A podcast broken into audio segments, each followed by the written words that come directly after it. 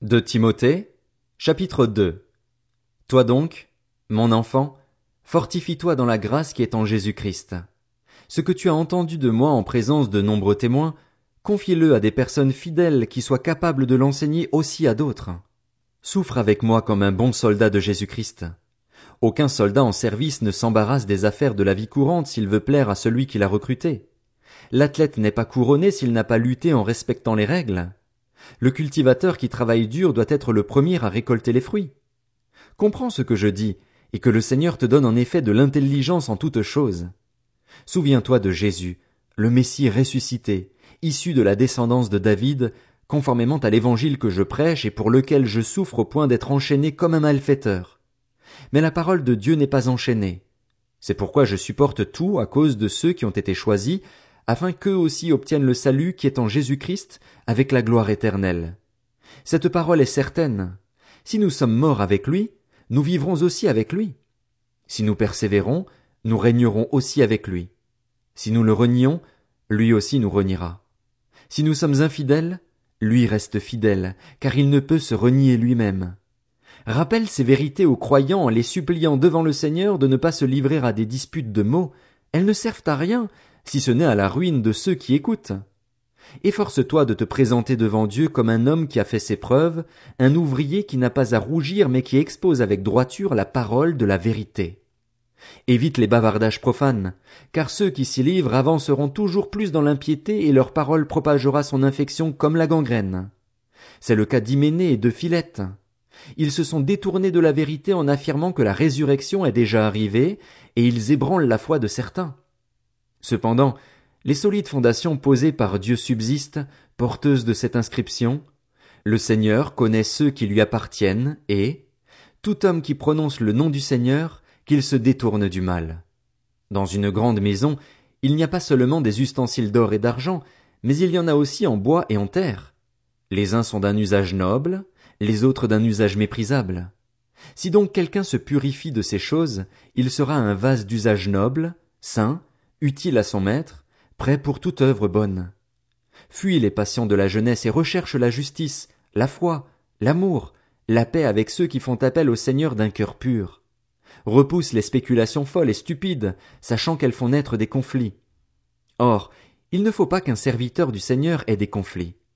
Il doit au contraire être plein de bienveillance envers tous, capable d'enseigner et de supporter l'opposition. Il doit corriger avec douceur les adversaires, Peut-être Dieu leur donnera-t-il de changer d'attitude pour connaître la vérité. Revenus à leur bon sens, ils se dégageront alors des pièges du diable, qui s'est emparé d'eux pour les soumettre à sa volonté.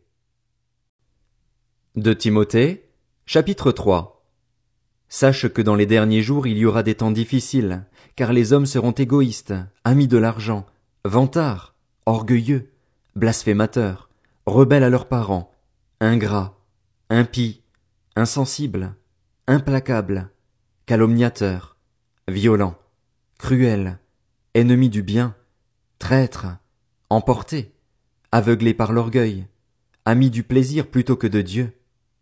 Ils auront l'apparence de la piété mais renieront ce qui en fait la force. Éloigne-toi de ces gens-là.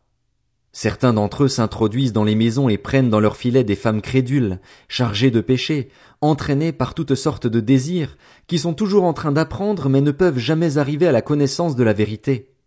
De même que Jeannès et Jean Bresse se sont opposés à Moïse, de même ces hommes s'opposent à la vérité. Ils ont l'intelligence pervertie et sont disqualifiés en ce qui concerne la foi. Mais ils n'iront pas plus loin, car leur folie sera évidente pour tous, comme l'a été celle de ces deux hommes. De ton côté, tu as suivi de près mon enseignement, ma conduite, mes projets, ma foi, ma patience, mon amour, ma persévérance, ainsi que les persécutions et les souffrances que j'ai connues à Antioche, à Iconium, à Lystre. Quelle persécution n'ai-je pas supportée? Et le Seigneur m'a délivré de toutes.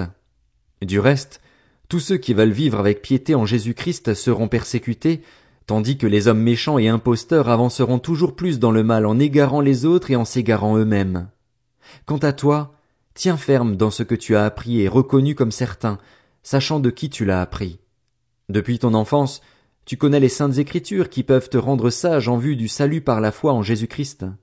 Toute l'écriture est inspirée de Dieu et utile pour enseigner, pour convaincre, pour corriger, pour instruire dans la justice, afin que l'homme de Dieu soit formé et équipé pour toute œuvre bonne.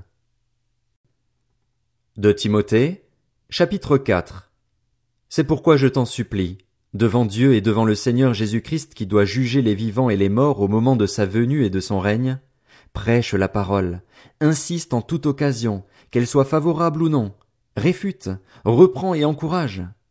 Fais tout cela avec une pleine patience et un entier souci d'instruire. En effet, un temps viendra où les hommes ne supporteront pas la saine doctrine. Au contraire, ayant la démangeaison d'entendre des choses agréables, ils se donneront une foule d'enseignants conformes à leurs propres désirs. Ils détourneront l'oreille de la vérité et se tourneront vers les fables. Mais toi, sois sobre en tout, supporte les souffrances, accomplis la tâche d'un évangéliste, remplis bien ton ministère. Pour ma part, en effet, je suis déjà comme sacrifié et le moment de mon départ approche. J'ai combattu le bon combat, j'ai terminé la course, j'ai gardé la foi. Désormais, la couronne de justice m'est réservée. Le Seigneur, le juste juge, me la remettra ce jour-là, et non seulement à moi, mais aussi à tous ceux qui auront attendu avec amour sa venue. Tâche de me rejoindre au plus vite, car Démas m'a abandonné par amour pour le monde présent et il est parti pour Thessalonique, tandis que Crescan est allé en Galatie et Tite en Dalmatie. Luc seul est avec moi. Prends Marc et amène-le avec toi, car il m'est utile pour le ministère. Par ailleurs, j'ai envoyé Tichique à Éphèse. Quand tu viendras, rapporte-moi le manteau que j'ai laissé à Troas chez Carpus et les livres, surtout les parchemins. Alexandre, le forgeron, m'a fait beaucoup de mal. Le Seigneur le traitera conformément à ses actes.